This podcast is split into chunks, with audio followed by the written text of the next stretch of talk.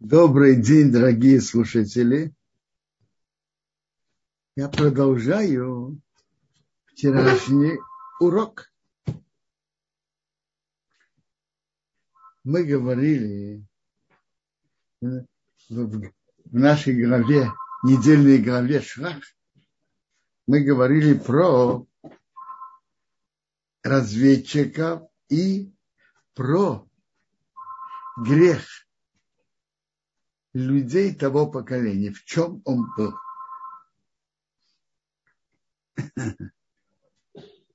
И мы говорили, что это привело к очень страшным последствиям. Ну, первое последствие, которое написано, что, их, что первично, первоначально было решение Бога что они вымерли сразу за недоверие слов, словам Бога. И Моше молился, что может быть осквернение имени Бога. Народы, египтяне, не поймут, что это наказание Бога, которое он привел на свой народ. И они поймут это совсем по-другому. Что у Бога нет сил э, победить хананианов и занять их страну. Понимаете? У тех народов взгляды на, Бога было наподобие каких башков они между собой воевали, иногда этот побеждал, иногда этот, это он может, это он не может. Так у них был такой подход. Так то же самое они бы подошли к Богу. И был бы страшный хиурашем, осквернение имени Бога, почета Бога. А цель создания мира, чтобы был почет Бога. Это, то есть осквернение имени Бога – это прямо противоположной цели, для чего Бог создал мир. И Бог принял молитву Моше. По каким качествам? Эрехапаим. Сдерживать гнев. Не наказывать моментально. И что они вымрут постепенно. В течение 40 лет. Как это было в течение 40 лет? Бог так сделал, чтобы они шли 40 дней. И 40 дней планировали свои слова. Поэтому грех соответствует 40 дням. 40 дням будет 40, 40 лет, что они будут вымрут в пустыне. То есть они были с 20 до 60. И тем, которым было 59, почти 60. Тем, когда было 60, вымерли сразу. 59 через год и так далее. Каждый умер в возрасте 60 лет. А тем, которым было 20 лет, они умерли через 38-39 лет. Это одно, один приговор. В Гимаре написано, что было еще что вы сейчас плакали, но напрасно. И это была ночь 9 ава. Если будете, будут грехи и будет тяжелый приговор на еврейский народ, то он будет на 9 ава. Тогда вы будете плакать, но уже не напрасно. И поэтому первый храм был разрушен 9 ава, и второй храм тоже. И после разрушения второго храма, как известно, было восстание Бенкузивы. Историки называют это Бакорба. Но Бакорба это выдуманное, выдуманное имя. В свое время никто его так не звал. Какие-то писатели, историки выдумали это имя. А его имя было Бен Кузива. Так написано в Гимаре, в Медрашим. По-видимому, это по, по названию местности. Называли человека из такого-то места. Сейчас ведь нашли его письма, и он так подписывается. Бен Кузива. Так он подписывается. Так он понял восстание против римлян, которое имело удачу но римляне не уступили. И потом это было, восстание было подавлено. Последний оплот повстанцев Бейтар был взят 9 ава. Это Мишна в трактате Танит. И рассказывает нам об этом.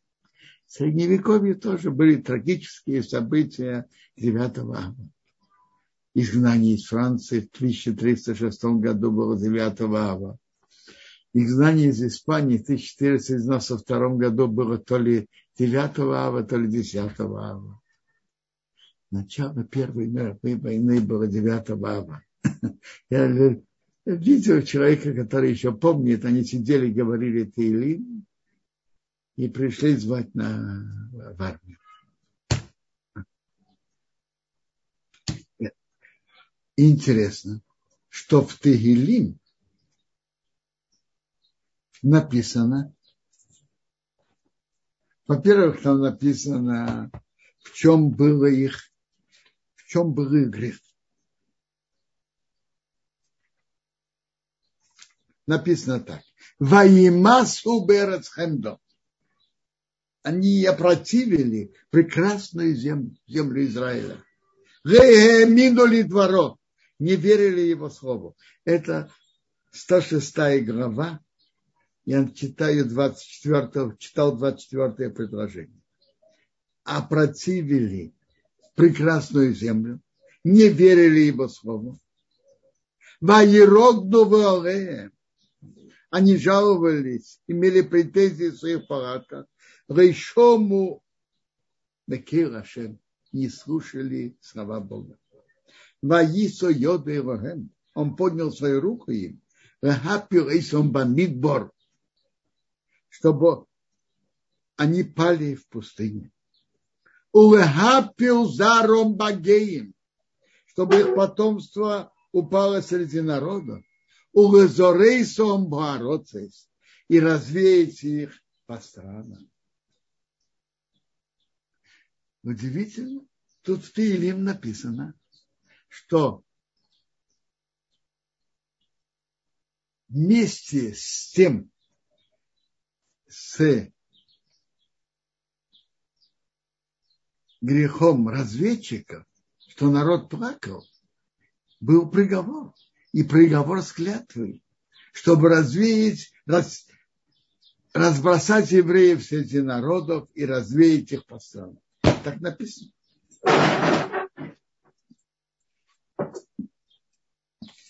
То же самое нам говорит великий пророк Ехесков в 20 главе. То же самое. 20 глава.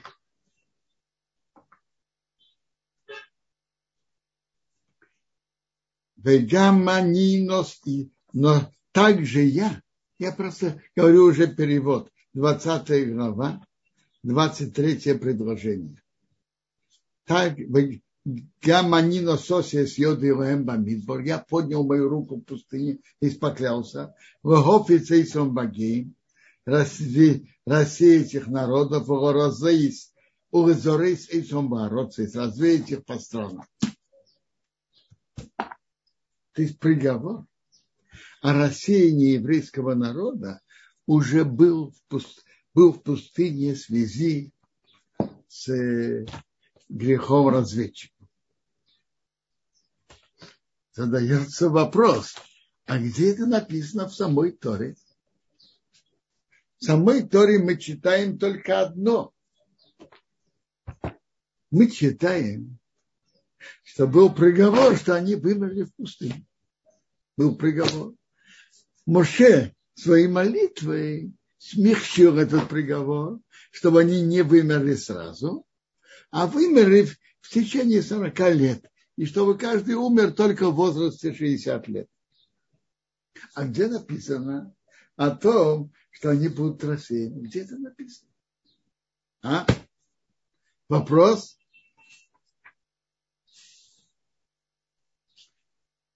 Отвечает на это и Маубим, и Амейк Давар, Мецив, Роши Шиват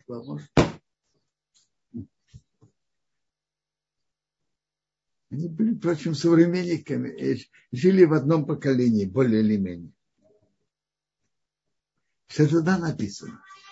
Где? Написано так. Ваеймер Хашем сорахты кидворехо. Сказал Бог, я простил под твоим словом. В улам хай они, я клянусь своей жизнью. Вы не их выйти Хашем из и наполнит почет Бога всю, всю землю. Что значит наполнит почет Бога всю землю? Так он говорит так. Я клянусь, что еще приговор должен наполнить почет Бога всю землю. И будет приговор, что еврейский народ будет рассеян среди других народов, разбросом по странам, и будет продолжать свое существование вместе с своей верой в Бога, верой в, то, в Тору, соблюдением заповедей. Другие народы будут с, ним, с ними бороться, пытаться их э, ужать, уничтожать, мешать и так далее, они будут продолжать свое существование, несмотря на это. И их нахождение среди других народов будет иметь духовное влияние на эти народы, что почет Бога наполнится всю землю, наполнит всю землю. Они будут иметь влияние на окружающие народы. И вера в единого Бога, в иметь доброту к другим, иметь жалость. Будет у них влияние на окружающие народы. Наполнится почет Бога всю землю. Очень интересное объяснение. И пока это говорит нам, что рассеяние еврейского народа среди других народов имело и положительную духовную цель. Наполнит почет Бога всю землю. Мы видим это, что в тех местах, где евреи жили, чувствовалось какое-то влияние. И грубого идолопоклонства не было. Была вера в Тору, с какими-то искривлениями. Но и, и единобожие у кого-то было тоже затронуто, но все-таки не так грубое, не то грубое идолопоклонство, которое, например, есть сейчас в Индии и Китае. То есть чувствуется влияние еврейского народа. Интересно. Но задается вопрос, что он наполнился почет, почет Бога, наполнил землю. Это же желание Бога. Так что? Оно вышло только из-за греха, из-за греха разведчика, из-за их плохого поведения. Только из-за этого вышел почет Бога чтобы было влияние евреев на другие народы? А? а что было бы, если бы евреи повели бы себя иначе? И были бы готовы верить в Бога и в Его силу и зайти в святую землю.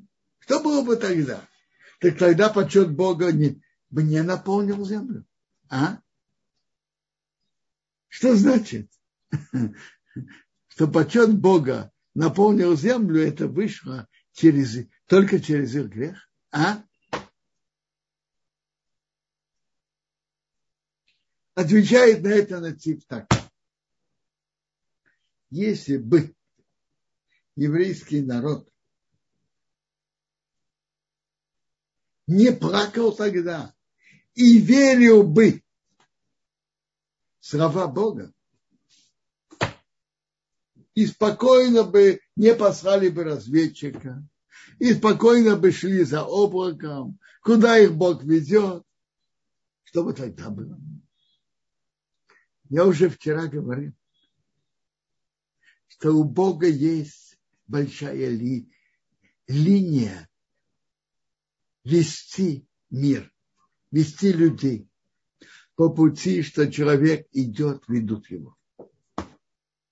Если бы они, не, если бы евреи тогда не проявили инициативу и не, не послали бы разведчиков, то Бог бы вел себя с ними, как раньше.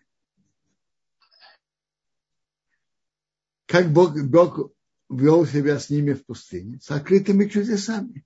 Так их вход в землю занятие страны было бы тоже с открытыми чудесами.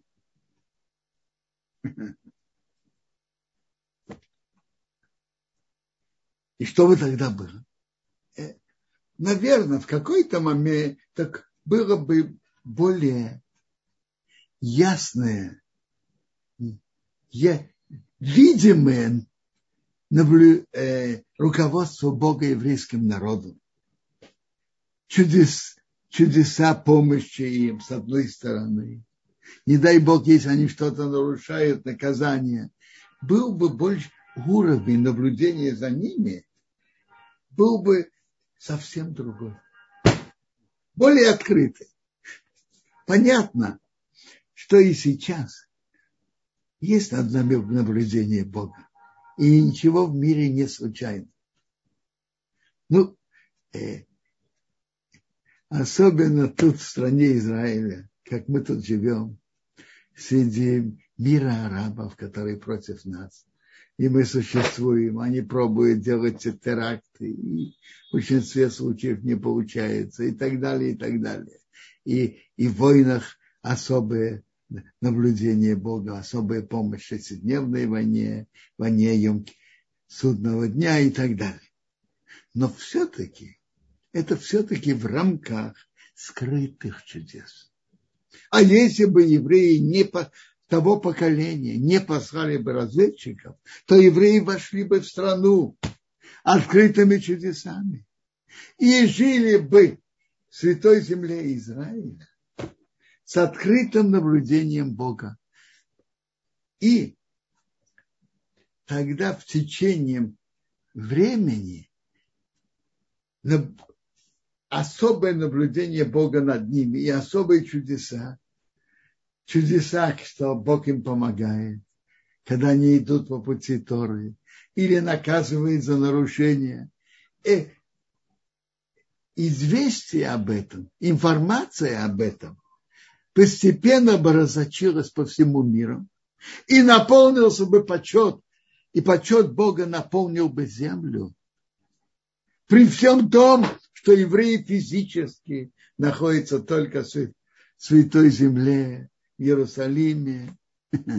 Почему информация о особом, особой линии, как Бог ведет еврейский народ, информация об этом бы разошлась по окружающим странам и пошла бы дальше, и наполнил бы почет Бога всю землю, при всем том, что евреи физически находились бы только в Святой Земле. А так как евреи выбрали, как я уже говорил вчера довольно подробно, выбрали более естественный путь.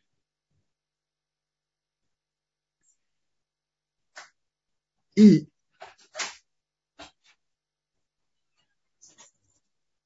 при этом естественном пути то есть понятно, что все руководство Богом мира над еврейским народом и вообще все, это все скрытые чудеса, но не открытые.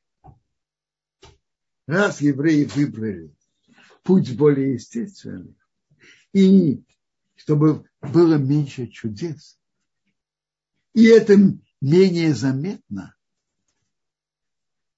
отношение чудеса Бога, его особое отношение к еврейскому народу, раз этого не было,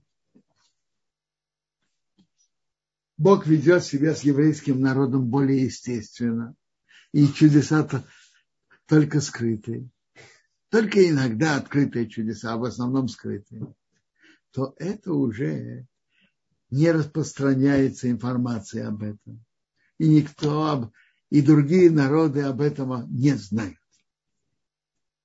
Так поэтому было, было решение Бога чтобы евреи физически были рассеяны, и если они будут изгнаны из своей страны за свои грехи, чтобы они физически рассеялись среди других стран, и их существование, вопреки желаниям окружающих народов, при всех притеснениях и при всех страданиях, их пример, их поведение, их существование оказывало бы физическое влияние, оказывало бы духовное влияние на окружающие народы.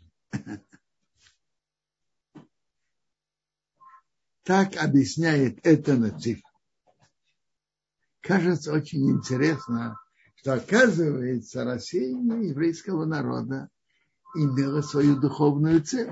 Но если бы еврейский народ был бы на более высоком уровне, и наблюдение Бога над, над ним было бы совсем другого уровня, то той же цель, та же цель была бы достигнута, что наполнить почет Бога весь мир от того, что информация об отношении Бога еврейскому народу, особые чудеса за их которые Бог им делает, рассочилась бы, информация бы разошлась по всему миру и наполнился бы почет Бога весь, и наполнит почет Бога весь мир. А когда евреи не на этом, не на таком высоком уровне, и нет такого такой открытой, открытых чудес с ними, и уровень наблюдения Бога над ними другой. Так решение Бога было, что для чтобы наполнил, наполнил почет Бога весь мир, чтобы они физически рассеялись. Если есть сейчас вопросы по теме, пожалуйста, а дальше мы поговорим еще про цицит, поговорим про что такое Пагаминха, а пока вопросы по теме. В середине маленькие вопросы и ответы, и продолжим дальше. Спасибо большое, Квадорав. Есть две руки. Лариса, вы были Первый, пожалуйста, ваш вопрос.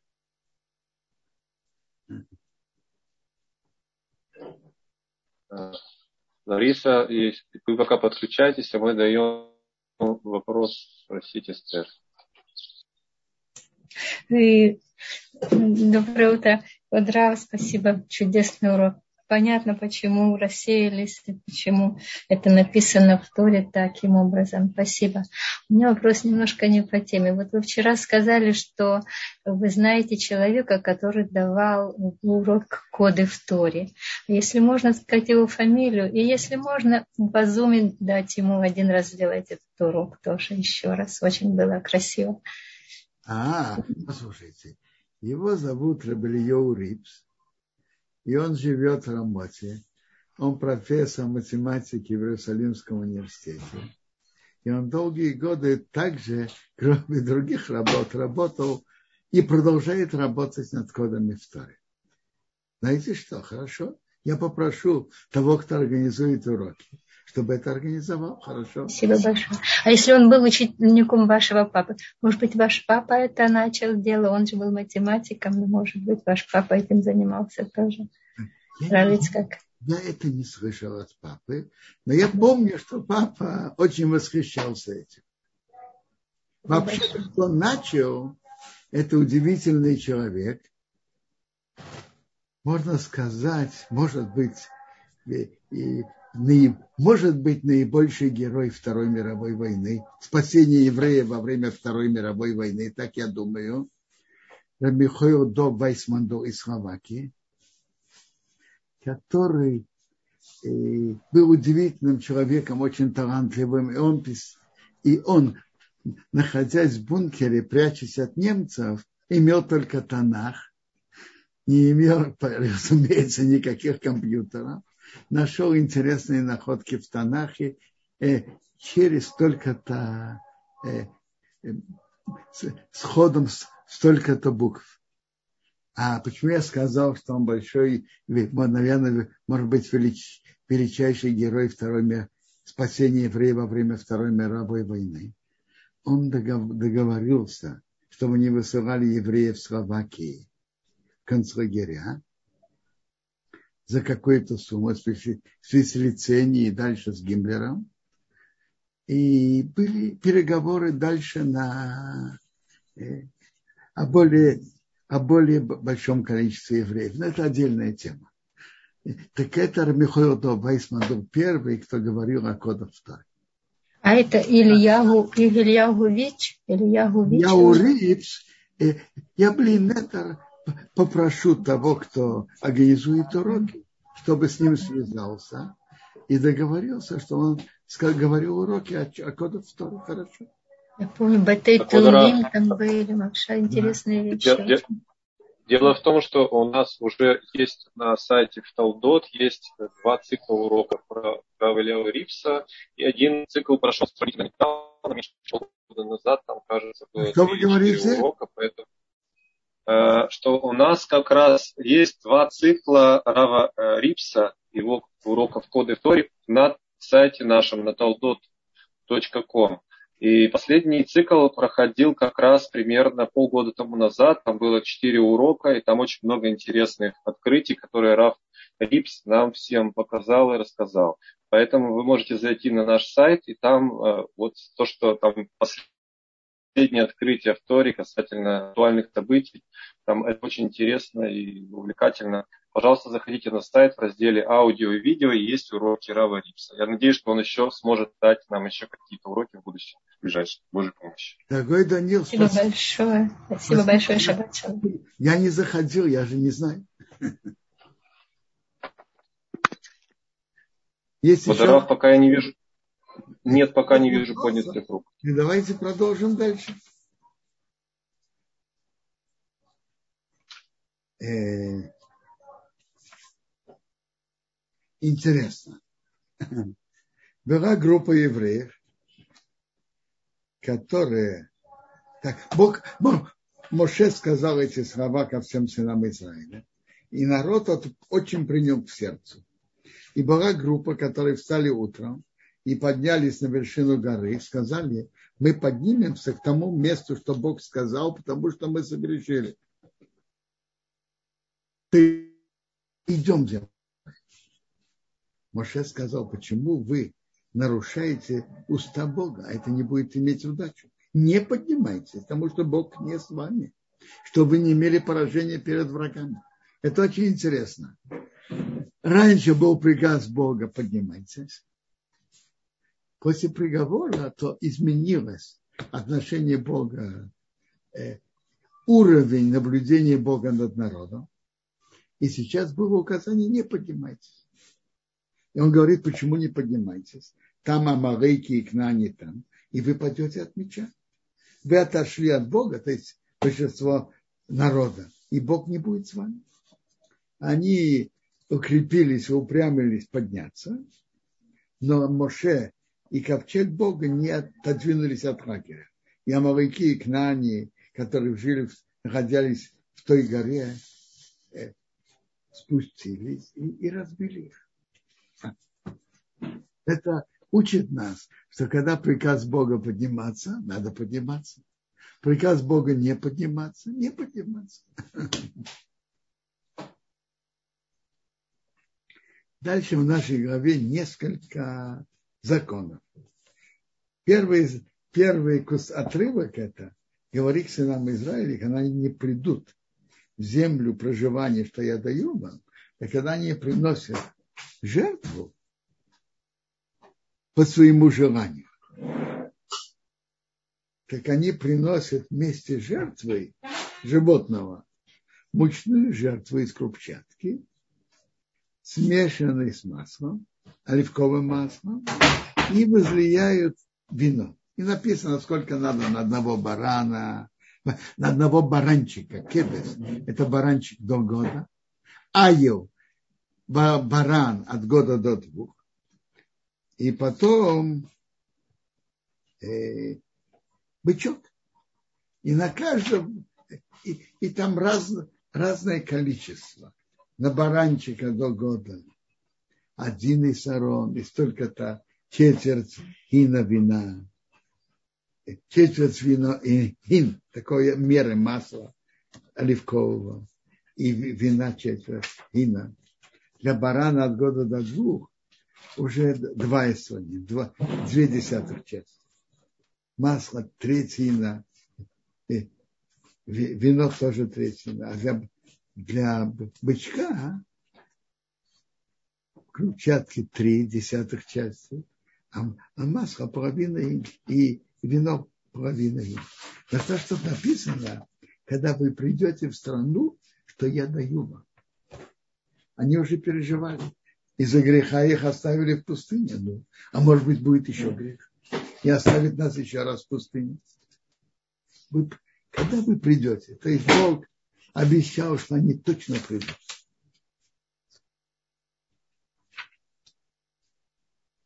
Затем нашей главе мецва отделять от теста хала.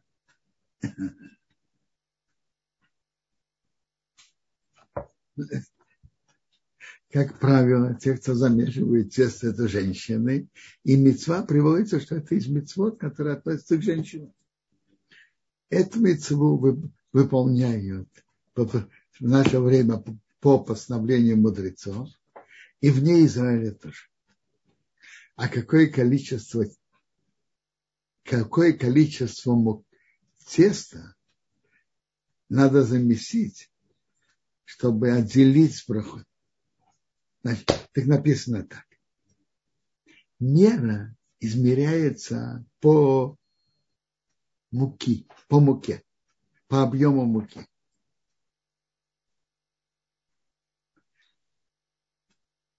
То есть тут мера не по тесту, по вообще-то все меры Торы, знаете, меры, которые говорят, это меры объема, не меры веса.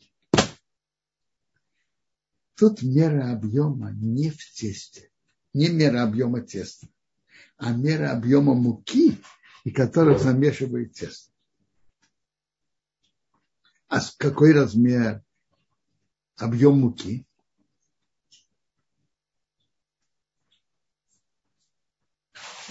Написано Арисы Сейхен, ваше тесто. То есть сколько выпадало на каждого еврея в пустыне. такой размер теста. Сколько по, такой, из такой муки размер теста. Такое количество теста, из, так, из такого количества муки надо отделять халя. А сколько это? В главе Башалах написано, что это омер. Омер – это десятая часть ифа.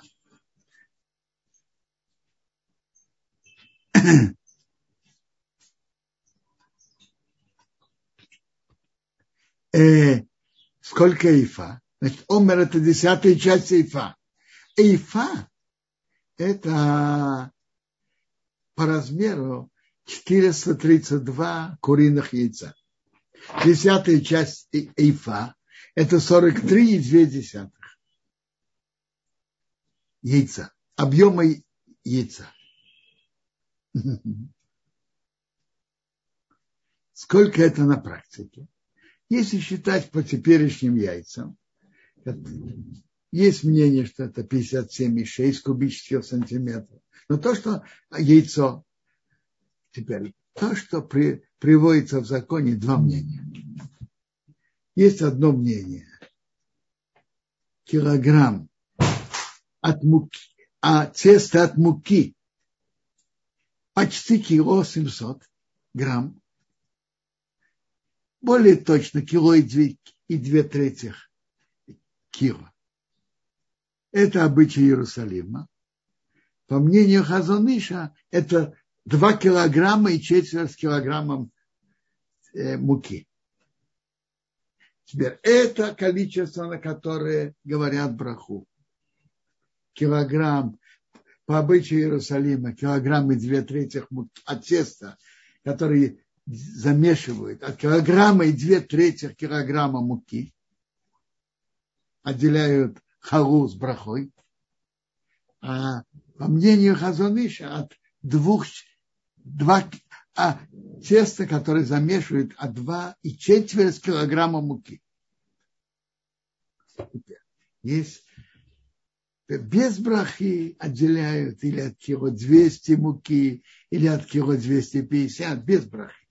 А с брахой эти два мнения, кило и две трети килограмма, или по одному мнению, и второму два и четверть килограмма муки. Второе условие. Есть разные мнения, как э, замешивают тесто, но ведь тесто надо его выпечь тоже. Чтобы можно было сказать браху, нужно, чтобы это тесто выпекли в один раз. Не то, что один раз положить, может быть, там не хватает места в духовке. Но имеется в виду, положили, испекли и положили дальше. Но если, например, часть выпекают сегодня, а часть завтра, то тут уже сомнение, а раз есть сомнение, отделяет хала, а браху не говорят. То есть это именно если выпекают в один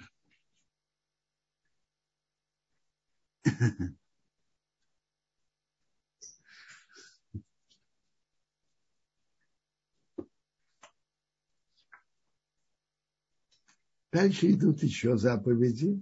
И одна из интересных заповедей – это заповедь цицит. Есть то, что человека увлекает.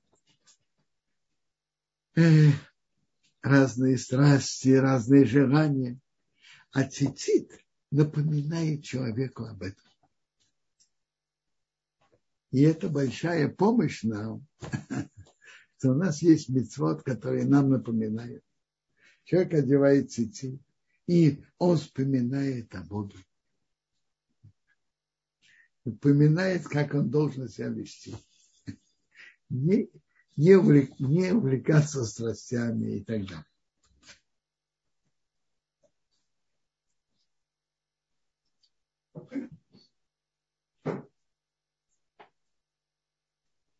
Э, как я записано в расписании, говорит, что такое прага Минха, половина Минхи.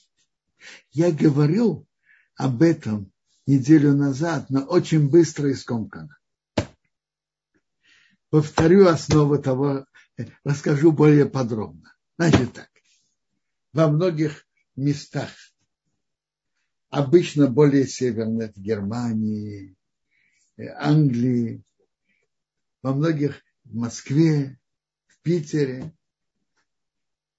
Заход солнца сейчас самый поздний, или почти самый поздний. И многие дел, хотят провести субботнюю трапезу вместе с семьей и детьми пораньше.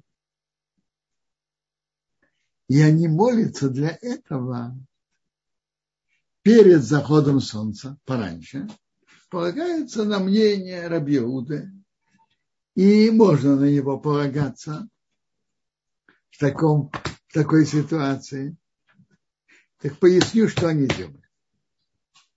Значит, по мнению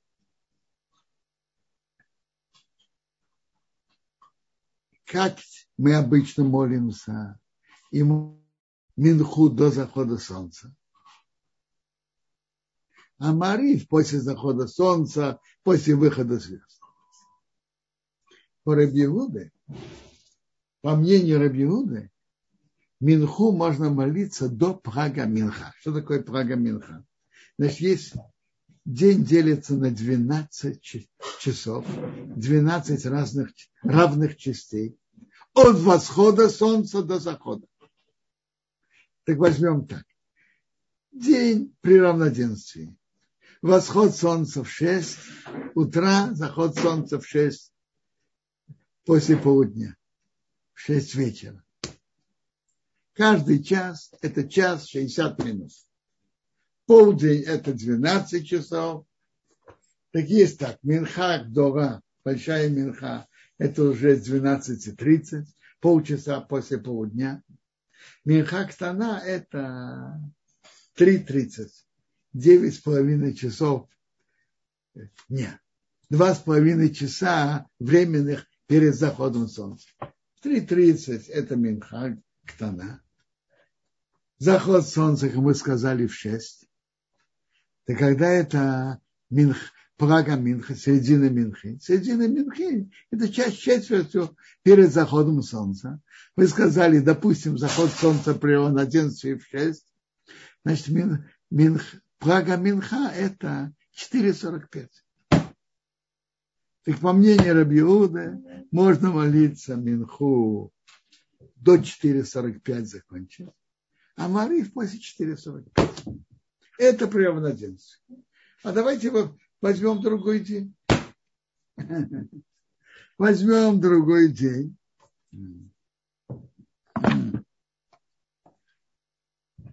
Можно взять любого северного градуса. Возьмем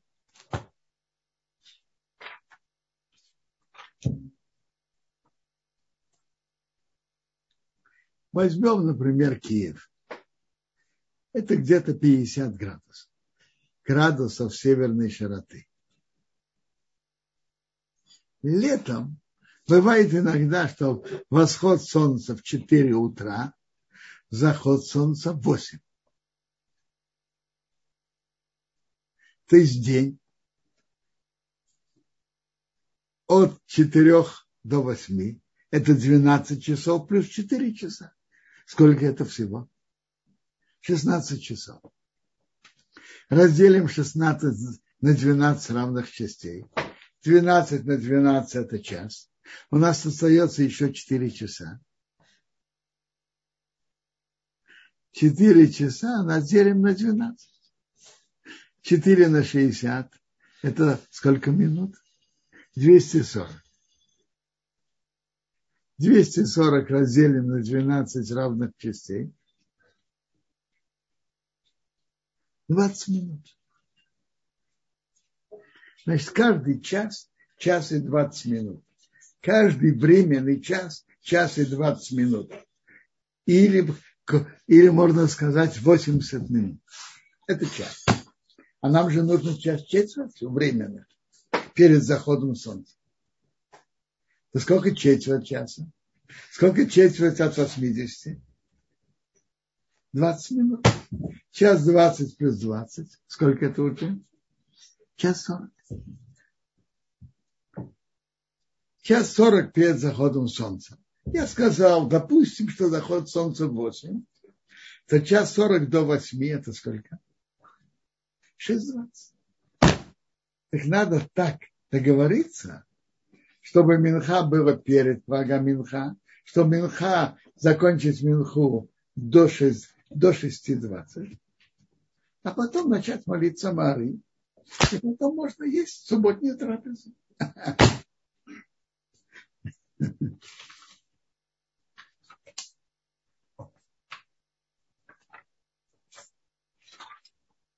А скажем в Москве, вот сейчас я смотрю, в Москве сейчас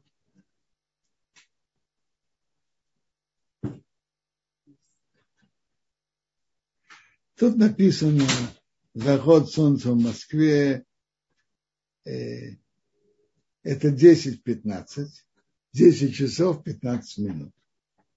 А когда Прага Минха, час и 50 раньше, это 8.25. 8.25. Так надо так организоваться, чтобы Минху молиться, заканчивать, Хазан тоже закончил Минху, и мы, и Хазан закончили Минху до 8.25, а потом можно есть субботнюю трапезу. Но есть несколько замечаний. Первое, если так себя ведут, то надо принять на себя шаббат с этого момента, что мы молимся Мари, надо принять на себя шаббат. Человек, чтобы он мог молиться, имел право молиться Мари, он должен до Марива принять на себя шаббат. Он молится Минху, потом принимает на себя шаббат и не делает никаких работ, и потом молится Мари, и ест субботнюю трапезу, скажем, э, без 15,9.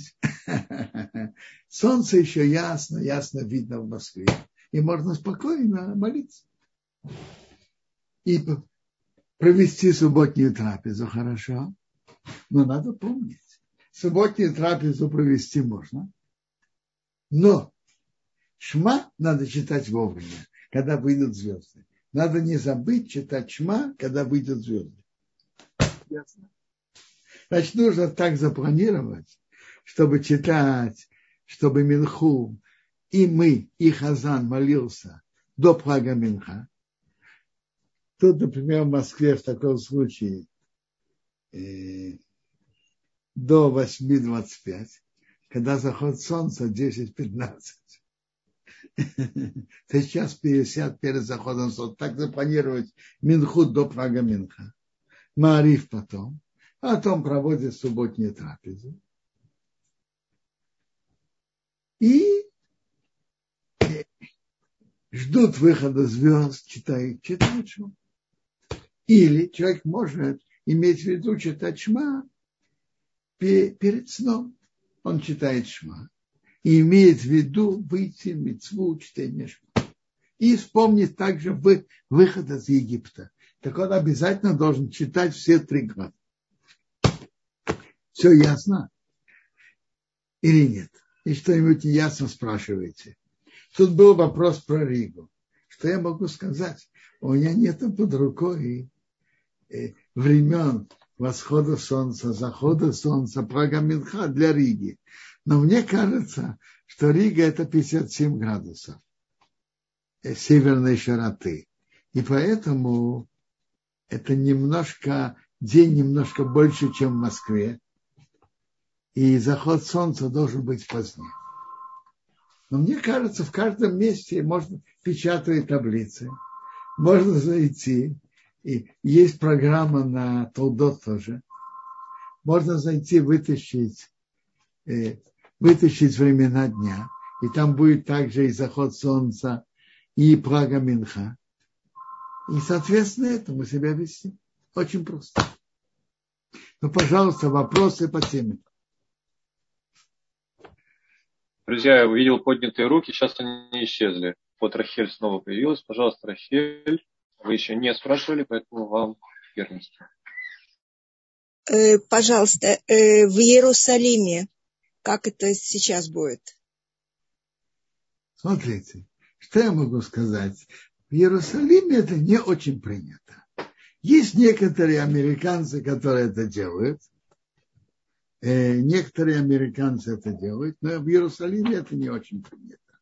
А за какое время в Иерусалиме раньше вы можно говорите, принять шаббат? Э, вы говорите, вы говорите сам вопрос. Я сейчас вам скажу. Секунду, у меня же тут есть, у меня же тут есть свой календарь, таблица. Вот сегодня, послушайте, сегодня.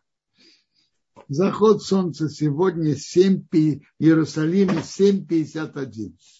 Да, я видела. Прага Минха 6.18 плюс 6.18. Значит, Минха, нужно Минху закончить до 6.18. Затем принимает на себя субботу.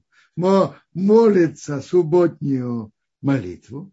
Угу. Проводит трапезу, например, с детьми. А затем, после выхода звезд, после выхода звезд, тут, тут написано выход звезд э, 8.29 плюс. Угу. Читают шма. Все, спасибо. Хорошо. Спасибо. Есть еще вопросы? Пожалуйста. А, Эстер, пожалуйста, у вас был вопрос. Спасибо большое. Я, знаете, я хочу сама научиться считать. Вот я такая, что я быстро понимаю, когда мне долго объясняют. Вот самый первый пример. 6 часов восход, 6 заход, 12 часов всего. И 12 делим на 12, и получается каждый час 60 минут. Так или нет? Очень, да? очень, верно, очень просто. И потом отнимаем, а сколько отнимаем? Каждый раз Отнимаем одинаково. час четвертью. То есть отнимаем от 6 час 15, то Прага Минха это 4,45. Ой, спасибо большое. Спасибо. Просто. Вам здоровья. Вот, например, э, для грубости, э, чтобы было легче вести расчеты, я говорю немножко не так точно, но, допустим, восход в 5, заход в 7, то день 14 часов. Каждый час это так получается 14 на 12, час и 10 минут, 70 минут. Час четвертью это прибавляем к 70, еще четверть от 70, 17 с половиной. Это значит час 27 с половиной. Допустим, заход солнца был бы в 7, восход бы был бы в 5, а заход в 7, то тогда час 27 с половиной снимаем, от- отнимаем от 7. Мгм. Мгм. Спасибо. 5, 32 с половиной был бы Прага Минха. Но у нас же есть, у меня же перед рукой таблица. Э, э, Реально в Иерусалиме, не теоретически, а реально. Я говорю уже сразу. Восход 5.33.15, заход 7.51. То есть день немножко больше 14 часов. Полдень. Полдень выходит э, 12.40 сегодня. Полдень 12.40. А Минху можно молиться, начиная с часа 16. А Прага Минха, как мы уже упомянули, сегодня 6.18. Все очень просто. Каждый раз, каждый раз Минху высчитывать, когда можно начинать молиться. Это самим можно высчитывать или лучше смотреть? Не, Смотрите, можно самим высчитывать, но так, чтобы не делать ошибок. Ну, когда нет, когда нет таблицы под руками где-то в городе, там. Таблицы Как высчитывать. Но я вам говорю, реально по летним часам это где-то в это время где-то час 16, э, час 16, немножко это идет вперед, час 17. И до захода солнца немножко идет вперед.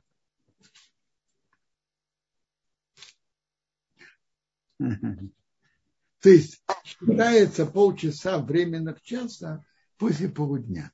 Полдень тоже движется. Так выходит где-то час 16, еще немножко будет час 17, час 18. Одно точно. Это где-то будет до часа 20, может быть, час 21, 22 и все. Не больше. И раньше. Раньше никогда не бывает, да? А раньше, смотрите, бывает и раньше. Если и бывает и раньше, потому что полдень тоже двигается. Например, бывает, было э, месяц с лишним назад, было час десять, время Минхи. Это двигается. Давайте, какие еще вопросы?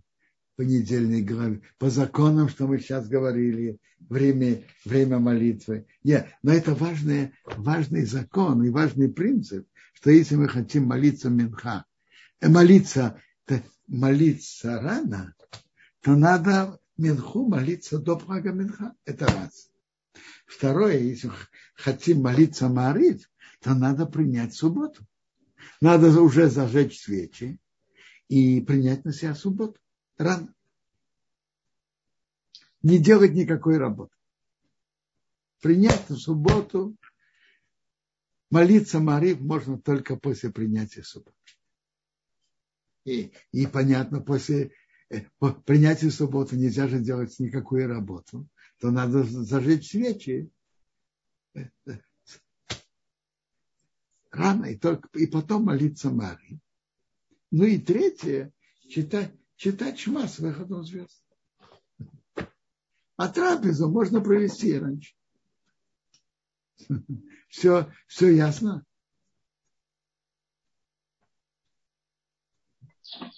А, Квадарав? Да. Есть еще рука, Маира подняла, пожалуйста. Пожалуйста. Можно, Маира, включать микрофон?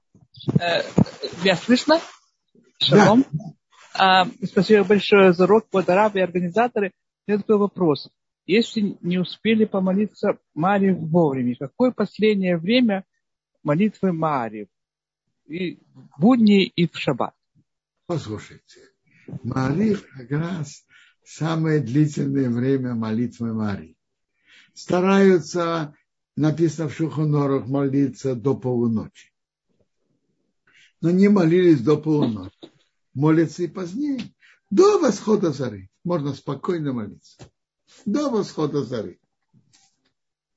А как это написано в календаре, как оно называется, это время? Амудашаха.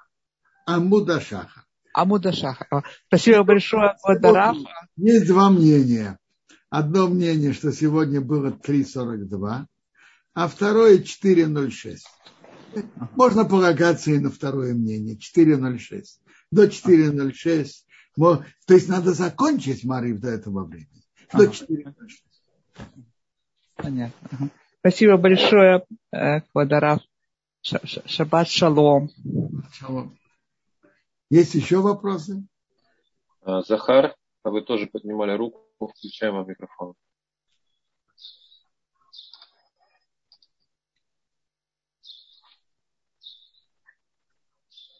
Да, мы слушаем.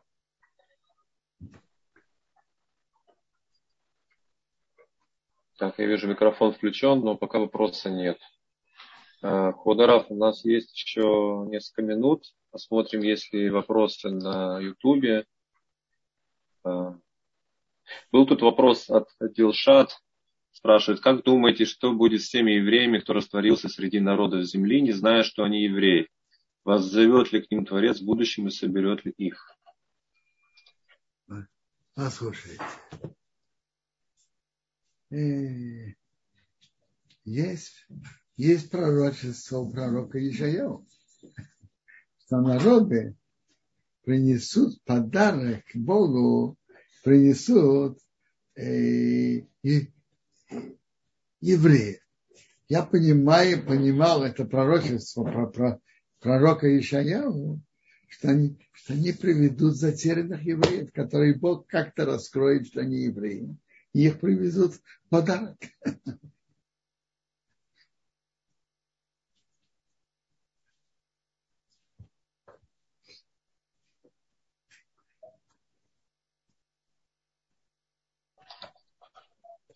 Еще вопросы? Или... Э, я смотрю пока. Друзья, пишите, поднимайте руки, пока я не вижу вопросов. Квадраф, если у нас есть я время, только, может быть... Я только повторяю. Минху можно молиться, начиная с, полудня, с полчаса после полудня. Какие полчаса? Есть мнение 30 минут всегда, и летом, и зимой. А есть мнение половина временного часа. Что летом у нас это выходит иногда 35 или 36 минут, полчаса а зимой это меньше, чем полчаса. То, что принимается на практике закона, зимой мы ждем после полудня 30 минут, а летом мы ждем половину временного часа. То есть 35-36 э, минут после полудня. И нормально мы молимся Минхут до захода солнца. То, что я вам сказал, вести себя как Рабиуды, это те люди, которые так себя ведут. А нормально мы молимся Минху до захода солнца. И не просто до захода солнца, мы стараемся закончить молитву до захода солнца. Заранее так запланировано. Ударав, а те, кто молится по э, Раби Иуде, они могут, если вдруг видят, что не успевают до определенного времени, могут ли они еще на несколько минут позже помолиться, если не успеют? Ни, ничего не понял. Если э, время плак Минхи уже проходит, и человек все же хочет помолиться именно плак Минху, у него еще есть несколько минут в запасе после этого времени. Откуда, откуда запас, скажите? Я не понял, откуда? Время Просто это... если... Откуда просто, э? Я не понимаю. Не, некоторые полагаются, что если э, человек э, не успевает на обычную минху, классическую, то у него около 12 минут есть после захода солнца. Некоторые полагаются постфактум. Если это так, то можно ли также полагаться после окончания времени послушайте, тут был на экране вопрос, есть ли мнение молиться Минху после захода солнца. Ну, вне Израиля очень многие так себя ведут, полагаются на мнение Рабина там. Те, кто не полагается, не ведут себя как Рабину там, Мишна Брури приводит, что мог нормально молиться до захода солнца. Но даже э, он приводит, что может быть до 13 с половиной минут после захода солнца это время э, Бенашмоша с Рабиуды, может быть, можно. Он приводит такое мнение. Впрочем, то же самое пишет Рабшная Зама Миради из отца в своем Сидуре. Э, то есть это до 13 с половиной минут после захода солнца и успеть закончить. Но надо знать, что эти 13 с половиной минут в Иерусалиме, это только 9 минут после захода солнца в Иерусалим. Просто у меня нет времени объяснить, как это 13 с половиной превращается в 9. Но, но так оно и есть в Иерусалиме только до 9 минут после захода солнца, потому что мы на горе, и у нас заход солнца, он потому что мы на горе. Он позднее на 4,5 минут. Поэтому мы снимаем с 13,5, это 4,5 минуты. Что-то я видел, что был какой-то вопрос на экране, но я говорил и не, и не успел, и не посмотрел. Что-то было на экране. Вот, Раф, там Ольга спрашивает, такой непростой, интересный вопрос. Как вы думаете, как быть в будущем с чуждыми культовыми строениями общинами на территории Эрет Исраэля? Я не понимаю, в чем то сомнение. Написано в Торе ясно, что идолы нельзя оставлять. Я не понимаю. В чем же вопрос?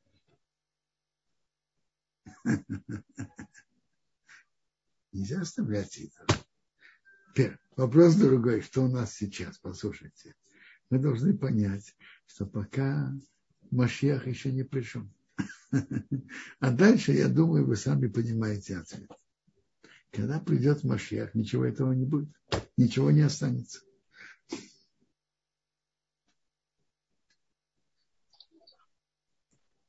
Спасибо большое.